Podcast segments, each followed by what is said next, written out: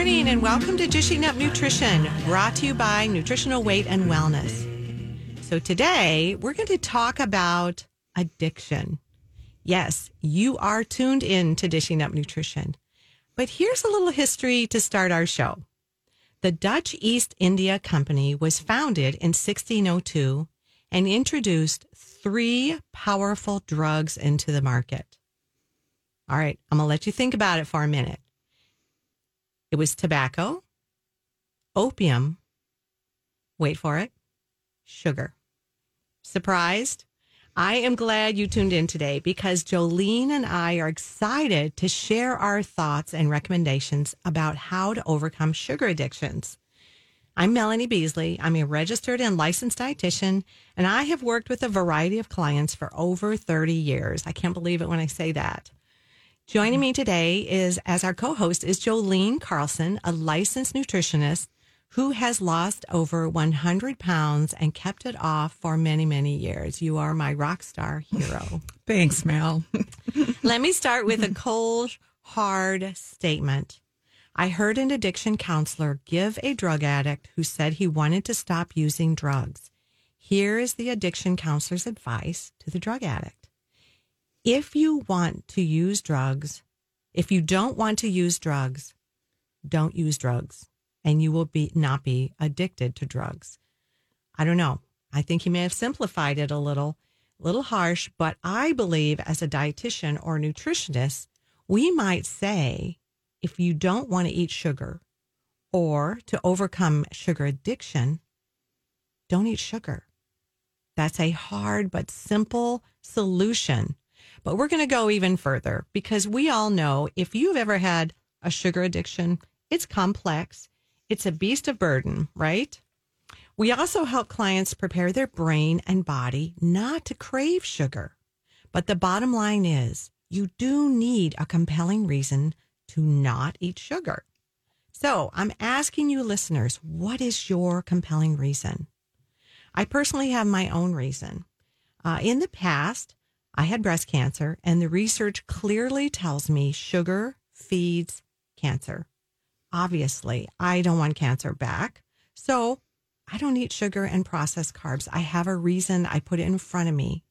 So my question to you is what is your compelling reason to not eat sugar? Hopefully, some of you aren't, you know, doing the little question emoji like, I don't know if I have a reason. So think about that for a minute. I have clients write down their reason and take a picture of it with their phone and then save it as their screensaver so that every time when you pick up your phone, you see that reason before you. How many times do we check our phone, Jolene? What's your compelling reason to say no to sugar?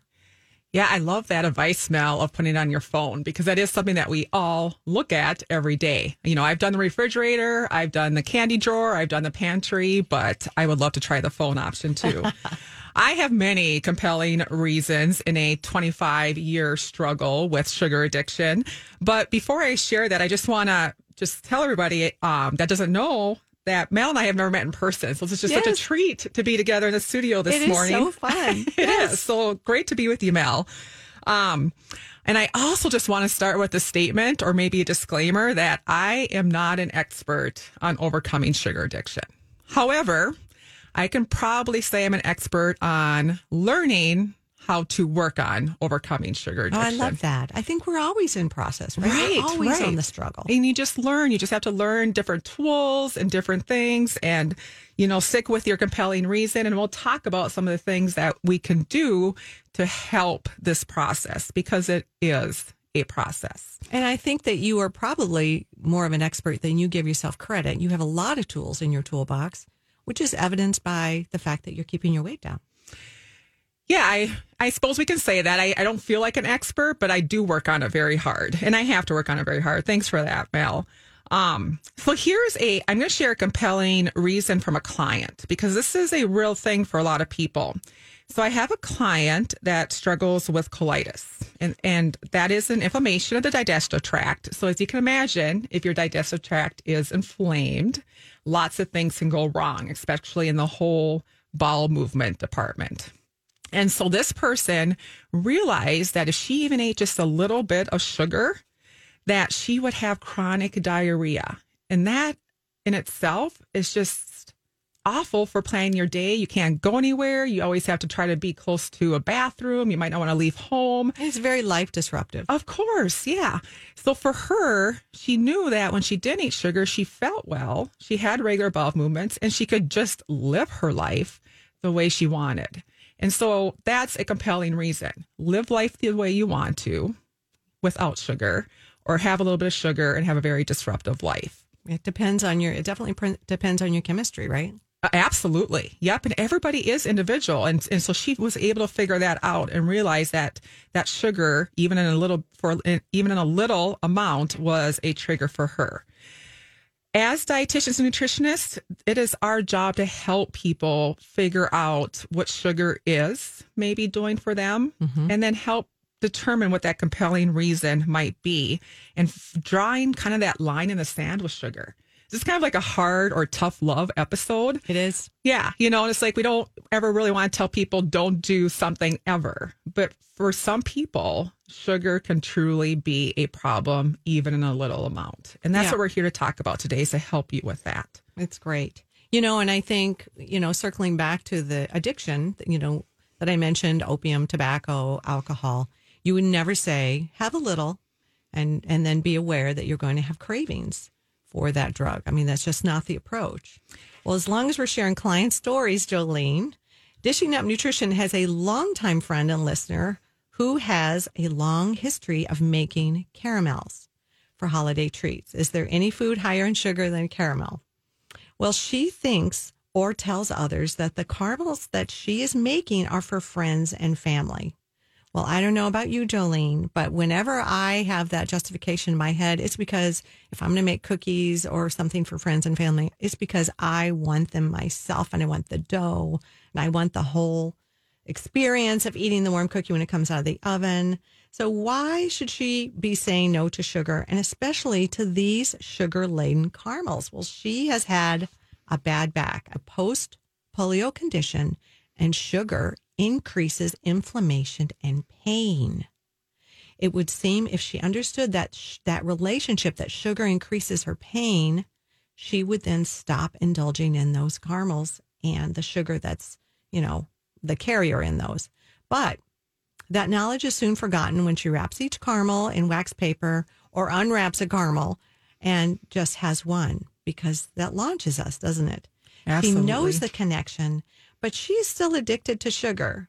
She yet is able to apply that self care commitment. And it is really hard when you have a client and you know it's hurting them. Really, really hard. But you just constantly work with them to try to find that switch where they can turn off that craving. But sometimes the sugar addiction can be so overpowering. So we're always in process. It's definitely your character. It's not your character. It is chemistry. So we want to talk today about the chemistry of sugar addiction and some tools. Yeah, absolutely. And that's just such a great story. Um, and, and also when people are able to make that connection of how sugar's damaging them, and that's kind of what our job is, is to help people understand that, then it's a little bit easier to find that compelling reason. And if I have to start with a first step, it would be to find that compelling reason.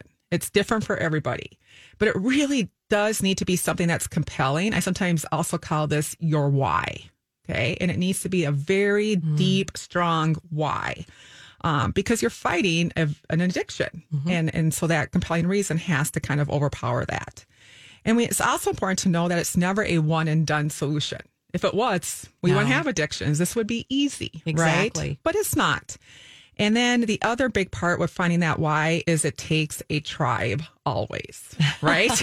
so having support in whatever way works for people. And that's another thing that we help people with, you know, whether it's education or the one on one counseling, classes, support groups, Facebook groups, whatever we can find to help us stay on track is so, so important. And you know, Jolene, that also helps us stay on track.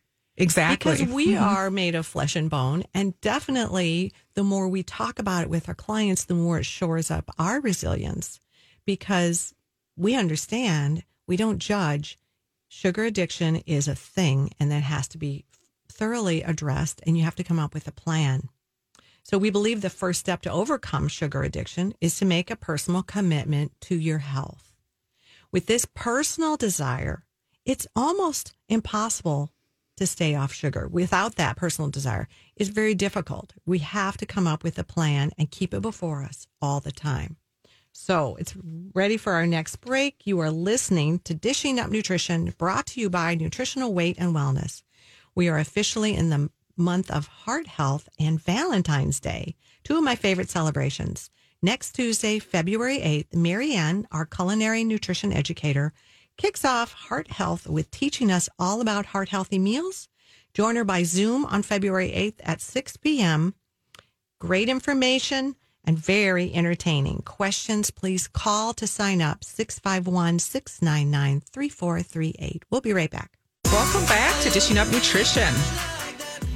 Mary Ann will be doing a repeat performance cooking heart healthy meals on February 10th at 12 p.m. A great lunch break educational class for you.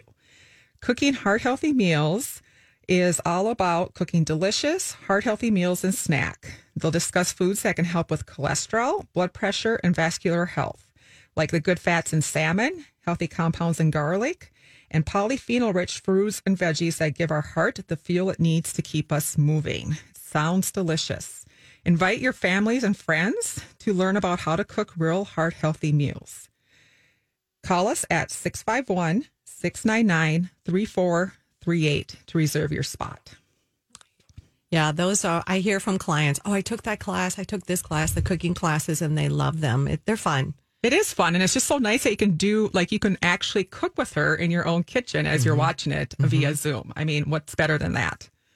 I'm probably, you're probably, I mean, I know you're younger than me, but I can remember they used to have those on television for housewives. Right, know. right. Yeah, exactly. and so, yeah, you can be like, what am I going to have for dinner tonight? And attend the noon class and be like, I'll just whatever we make in class, that's dinner. Perfect. Yep.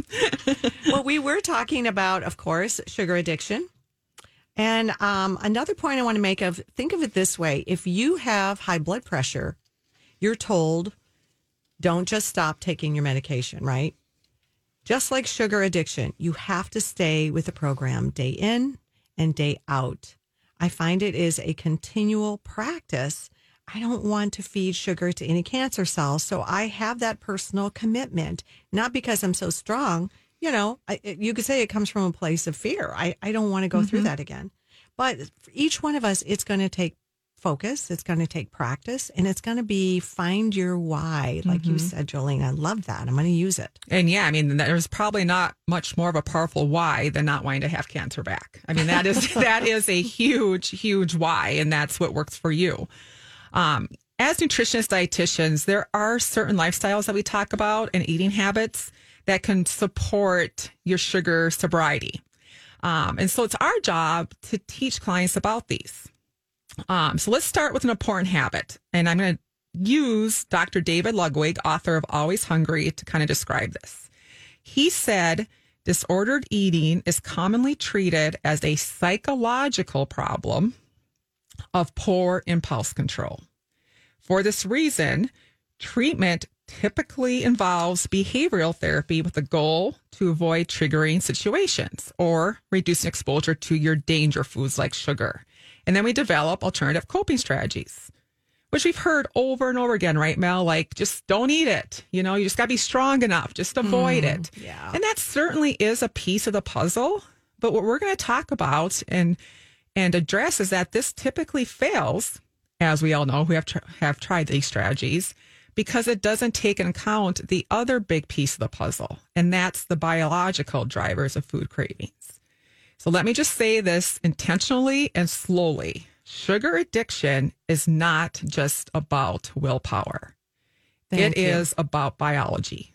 Perfect. Exactly. Mm-hmm. And that is so many clients that I get, I'm sure you do, they are beating themselves up and they almost whisper when they say, I'm really addicted to sugar. And mm-hmm. I just want to say, you are in great company when you're in a crowd. Look to the left and look to the right because it mm-hmm. is very, very addictive and it's chemistry. Absolutely. Well, let's talk about the first biological driver for sugar cravings and addiction. I do like what Dr. Ludwig wrote because it is what we teach clients over and over in our Dishing Up Nutrition and in our classes and counseling sessions. The first reason to have sugar cravings is to low blood sugar from skipping meals or eating too many processed carbs. Dr. Ludwig explained it this way. He said excessive insulin levels from highly processed carbohydrates cause fat cells to suck up too many calories, leaving too few calories in the right places. When the bloodstream runs low on calories, the brain triggers an alarm system leading to hunger and cravings. Oh, that's just so powerful. I just I, to just say that a little bit, you know, in a in a paraphrase is that your brain is actually starving even though we're eating all the time. Even though we're eating all the time mm-hmm. because they're usher it's being ushered into fat cells. Yeah. Well, we crave highly processed carbs, chips, cookies, crackers, candy, mm-hmm. cake, and the like for one, and I'm going to put in bread in there for one simple reason. They make us feel better within minutes. The problem is they also make us feel worse for hours afterwards, setting up that addictive cycle. I like this statement. In a sense, highly processed carbs are akin to drugs of abuse. Those fast absorption rates increase addictiveness. Sugar and processed carbs are addictive to many, many people. In fact, when researchers surveyed 9,400 people, 82% were considered addicted or overusing sugar. 82%. So, again, we're not alone, right? Wow. You're not alone. It's a very powerful drug. You're not alone, but what is your reason to overcome your sugar addiction? My reason is to remain cancer free. Just because 82% of people are addicted to sugar, I don't have to be because I have a very compelling self care reason and plan not to eat that sugar. So I want to, I want to remain cancer free. Yes. But I also, I want to feel better in this journey. um, less pain. I have less mood swings. Frankly, I'm just a nicer woman. And when I have had a little sugar, I'll tell you what, Jolene, I will wake up, get out of bed, and I can feel the bottoms of my feet hurt. Oh, wow. It's that immediate for you. It's the next day. I hmm. can feel it. My joints, I feel like an old woman going up and down the stairs with my knees. It's it is ridiculous and I think I'm so good. I just had a little on Christmas. But it's what a worth it. powerful thing, though. I mean, that's really powerful that you can see those differences. And I will attest that you are a very pleasant person. So you must not have had any sugar today. I didn't. Um, Thank you. Or last night. very nice. Very nice.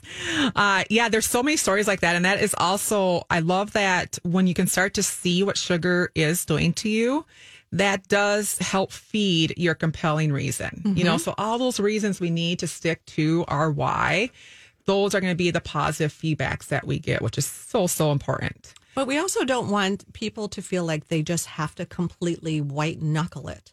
Mm-hmm. Because it's fail, yeah, right? We have Right. willpower, quote unquote, willpower for a while. We white knuckle it. We feel pretty good about ourselves, and then we cave. It could be, um, could be a bad day. I like the term halt. You know, when you start craving for sugar or reaching for something, are you hungry? Mm-hmm. Are you angry? Are you lonely? Or are you tired? Right. And so that's when you need a plan and someone to help you so that you can um, basically come up with what are your triggers and then how do we problem solve it mm-hmm. rather than just slapping your hand and say, I can't believe you had sugar. It's information mm-hmm. in a clinical setting to say, what happened beforehand? What happened that day? Mm-hmm. And that's kind of what we do. And that just gives you that pause that sometimes we need to break that chemical reaction happening in your brain saying, eat sugar, eat sugar, eat sugar. Mm-hmm. When we come back, um, we'll talk about some of the foods that we can do to help with this addiction. I love it. So you are listening to Dishing Up Nutrition. One of our nutrition educators eats sardines several times a week for her omega 3 fatty acids, which is nice. Um, it's not always for me. I take three omega 3 1,000 milligram fish oil soft gel supplements per day for my omega 3 fatty acids. If I miss it, I get dry skin bumps. Um, you can do sardines or omega 3 soft gels. Research currently tells us that 98% of adults in a study were deficient in omega 3 fatty acids. Wow.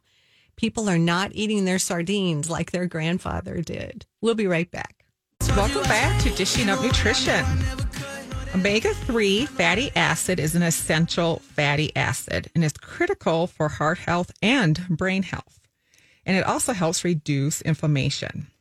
To celebrate Heart Health Month in February, we are offering all of our omega 3 fatty acid supplements at a 15% discount.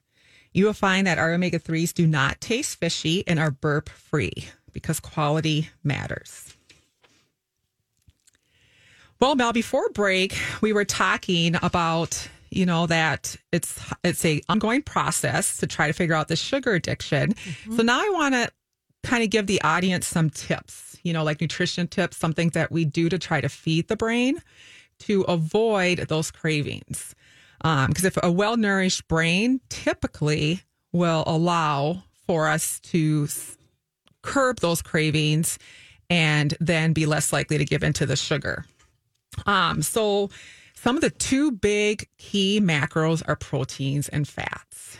Your brain just loves these. Mm-hmm. It's the best way to get full function of your brain. So when you start to think that cravings are creeping in or they might be increasing, that might be a good place to start. Am yes. I eating enough protein? Am I eating enough fat? Um, those can kind of help us. Or if a craving does kick in, you can try to eat a protein and fat when you take that pause and think about why am I having a craving and see if that helps curb it. I have a very, very sensitive blood sugar. I mean, I'm insulin resistant hence why I was so heavy in my 20s and something I've worked on for the past 25 years. And I know that there's a very, very um, specific amount of carbohydrates or sugars that I can tolerate mm-hmm. before I start to feel bad. And I also know that if I do give in to sugar cravings, that it isn't just one for me.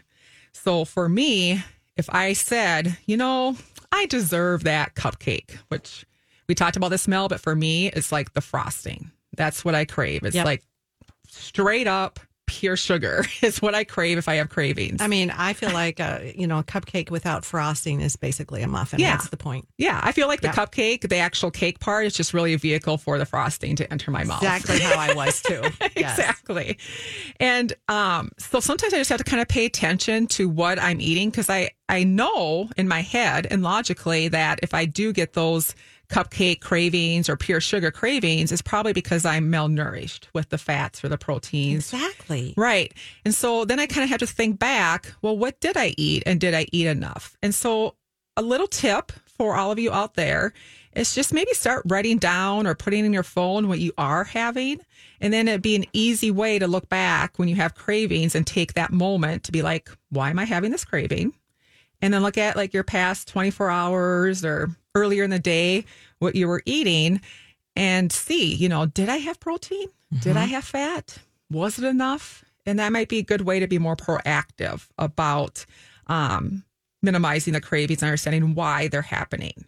Um, none of us do a good job of food recalls.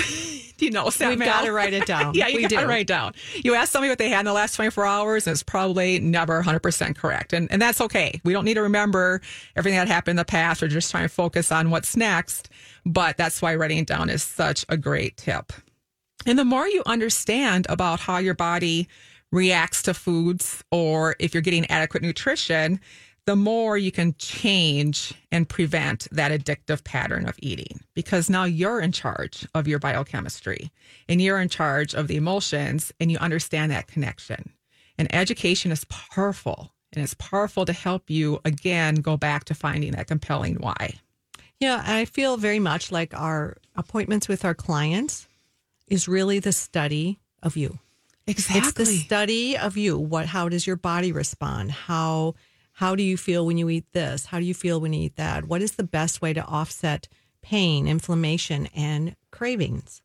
So, and then we come up with a, a problem solving plan mm-hmm. to help you. I mean, that's what we do. You have to understand yourself like you mm-hmm. do, Jolene, in order to understand what is the choice. I like an emergency uh, red flag, red alarm kit of beef sticks on hand at all times. So when you have that craving, eat a beef stick, and then you can calmly reevaluate. Now, how do I feel? Do I need another um, sugar serving? Do I need to go get in the pantry, or do I feel satiated? Mm-hmm. Yeah, it's almost like you're turning off that alarm in your brain. Mm-hmm. It's like this noisy alarm of sugar, sugar, sugar. You just need to kind of shut it off, put it on snooze for a little bit, Mm-hmm. Yes. and give yourself time with that protein. I do nuts. Like I always have nuts with me everywhere I go, and that's kind of my take a moment food to evaluate what's going on. That's Mm-hmm. great that. advice. So good, Jolene. Nothing feels better than feeling like you're the boss of the food, and the food is not the boss of you. That's right. Nobody's a boss of me. That's right. As I'm working with clients, I help them understand how to support their personal brain chemistry, which then supports their mood and their energy. I like to help them learn how to maximize those brain chemicals, particularly the neurotransmitter dopamine. There are substances in our vi- environment that are very addictive because they all affect our dopamine neurotransmitter level. These addictive substances are cocaine, alcohol, and sugar.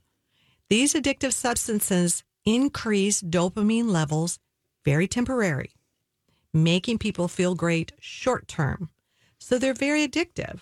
But when the dopamine level crashes and you feel down, depressed, sad, exhausted, low blood sugar, you look for more cocaine, alcohol, or sugar to get a dopamine high. And that's sort of the process of addiction. We tell clients excess sugar damages cells in our eyes as well. Excess sugar also damages the little membranes in your ears. Are you surprised? so, um, you know, I can remember uh, when I worked in ministry and we served a meal on Wednesday nights, and we had a group of uh, drug, alcohol addicts that would come in, partake with us. And on those nights, it was once a month, I had to make sure that we had a lot of coffee, sugar, and creamer because they were seeking a substitute for the alcohol and the drugs mm-hmm. by plowing through the sugar, seeking that dopamine hit. Yeah, absolutely. And it just it just is such a good way to show how much of it is biochemistry.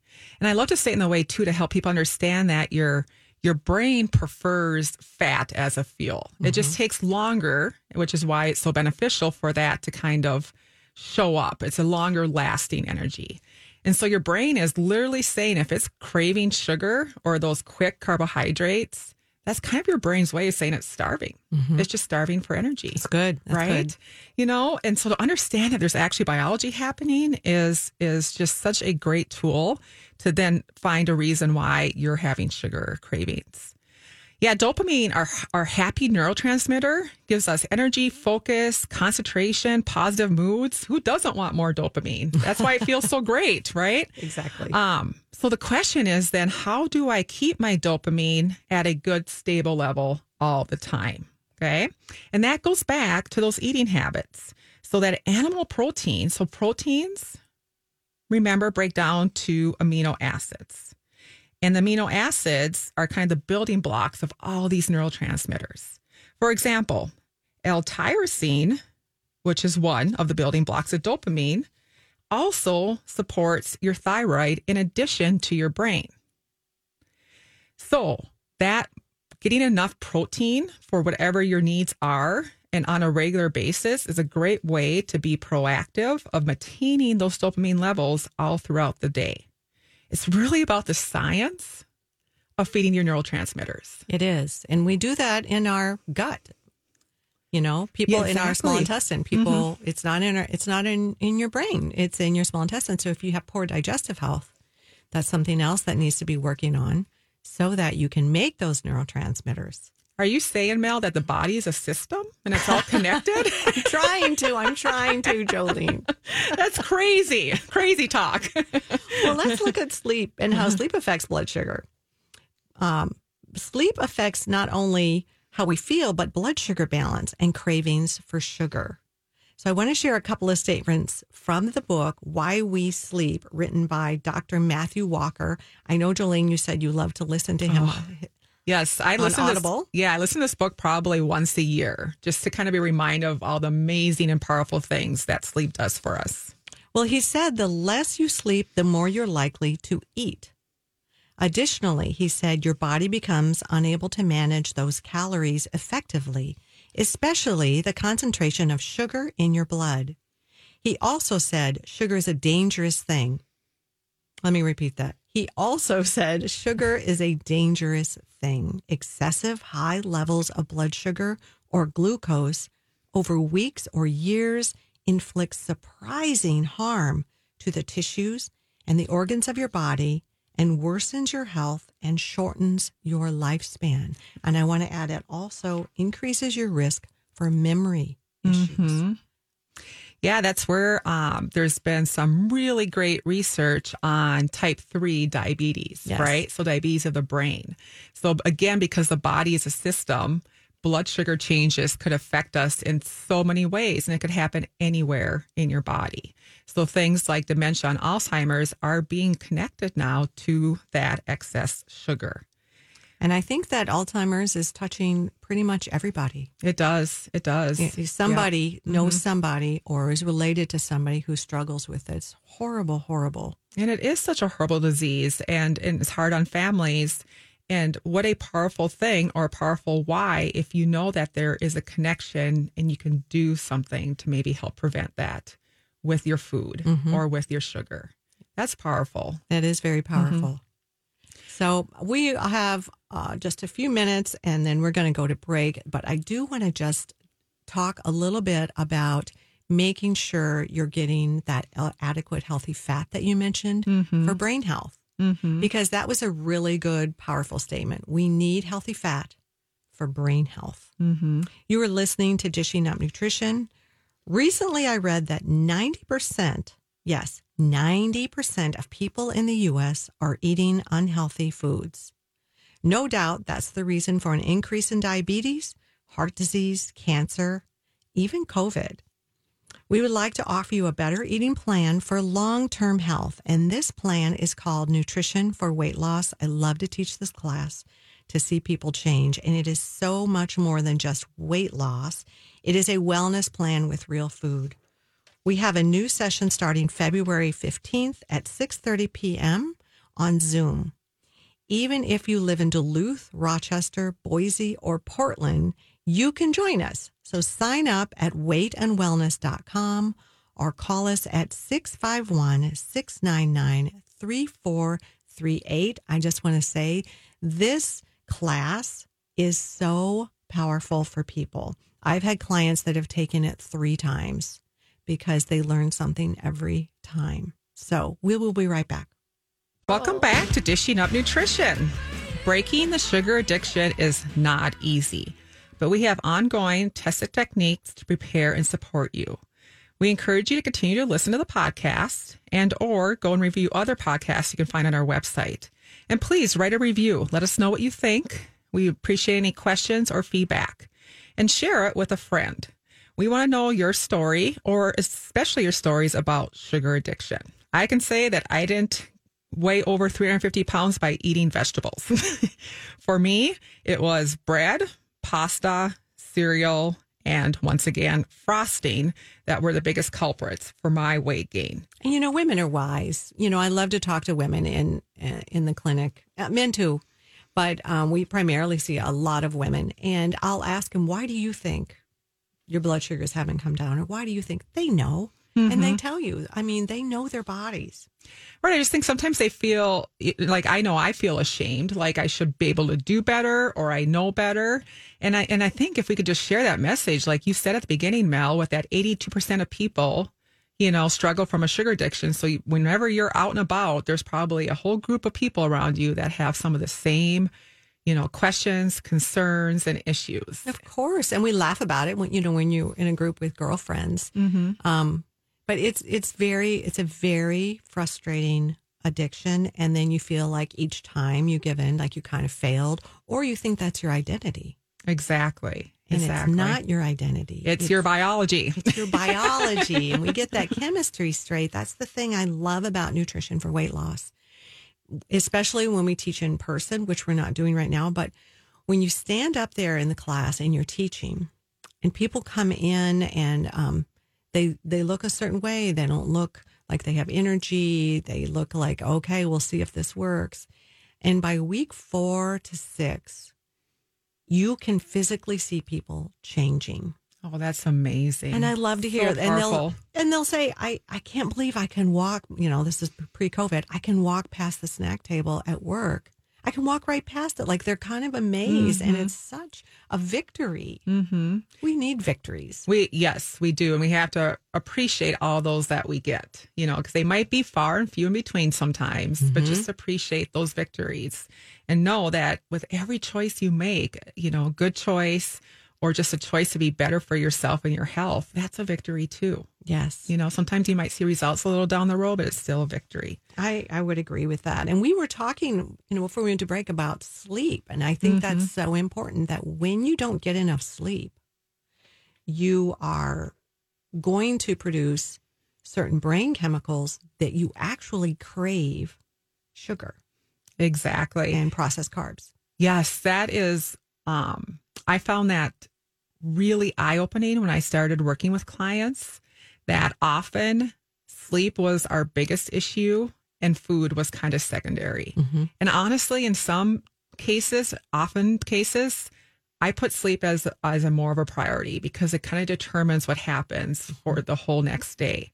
So with those sugar cravings, what happens is if you're not sleeping well and not allowing for good deep sleep, your body doesn't have the chance to do all of that rejuvenation and repair that it wants to do at night. And it just kind of resets your brain. So your brain is awakened with full energy, ready to take on the day. It's not starving in the morning.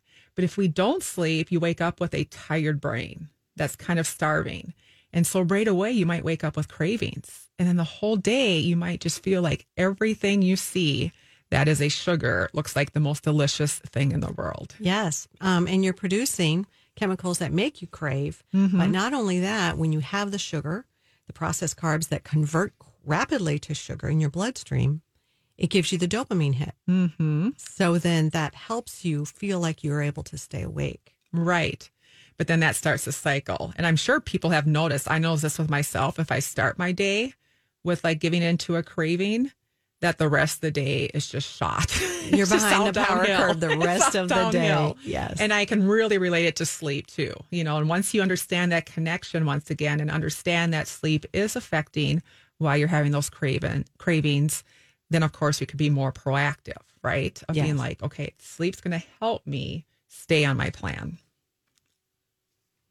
Well, as dietitians and nutritionists, we find many of our clients need that nutritional support to get adequate sleep. And some need to practice good sleep hygiene, and some need additional magnesium or snack at bedtime. And each sleep problem calls for a special sleep mm-hmm. solution. Everybody's unique and Yes. everybody has different concerns about their sleep.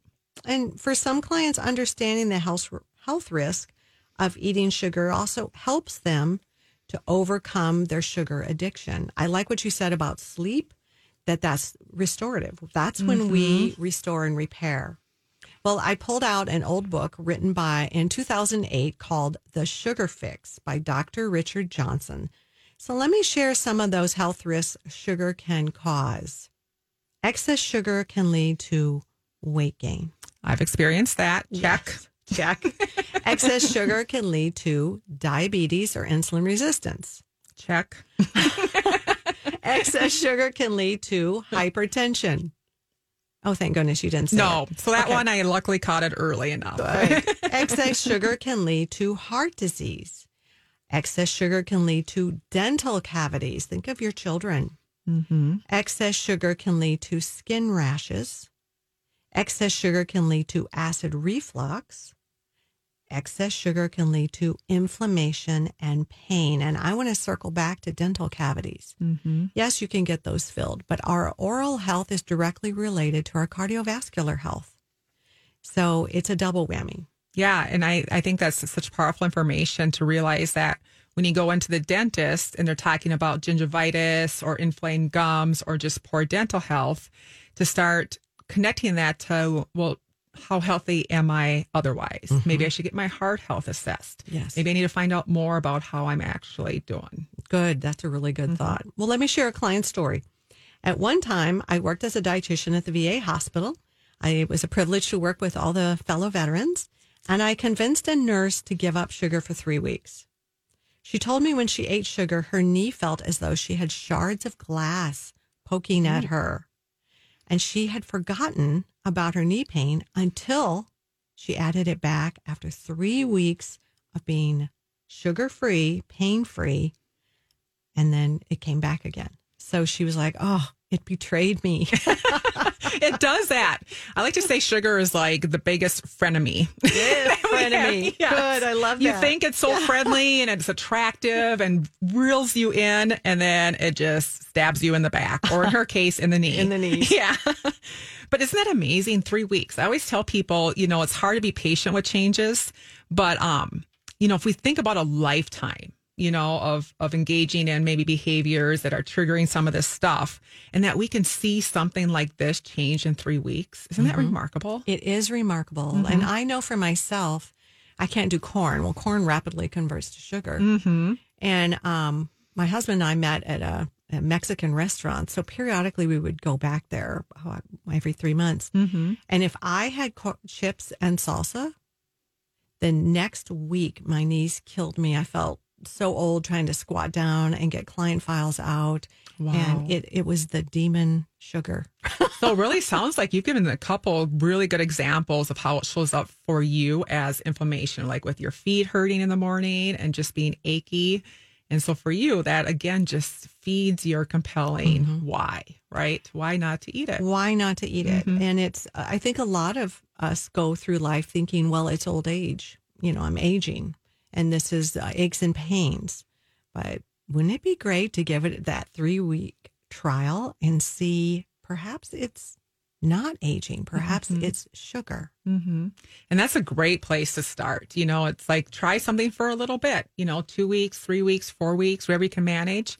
And maybe you have a mishap in, in there. That's that's okay. You know, we mm-hmm. can't change things that happened in the past. We can only determine what's going to happen, you know, for the next choice. Yeah, I would agree with that thoroughly. Mm-hmm. So, to overcome sugar addiction, it's really about that why or that commitment.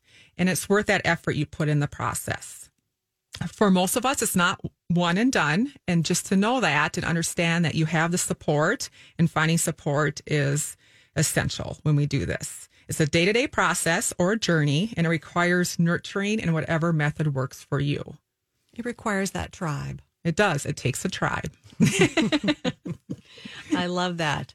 And I love, you know, some of the tips that you gave today that really, I think, helped our listeners. Uh, we're flesh and bone and we have the same struggles and we're here to be, to help you. Absolutely. Our goal at Nutritional Weight and Wellness is to help each and every person experience better health through eating real food. It's a simple but powerful message. Eating real food is life changing. Thank you for joining us today. Have a wonderful day. Have a great day. Thanks for listening to Dishing Up Nutrition. If you enjoy this podcast, please share your favorite episodes with a friend or leave a review on iTunes, Stitcher, or iHeartRadio. The content and opinions expressed are those of the hosts or presenters. They are not intended to diagnose, treat, cure, or prevent disease. Product statements have not been evaluated by the FDA.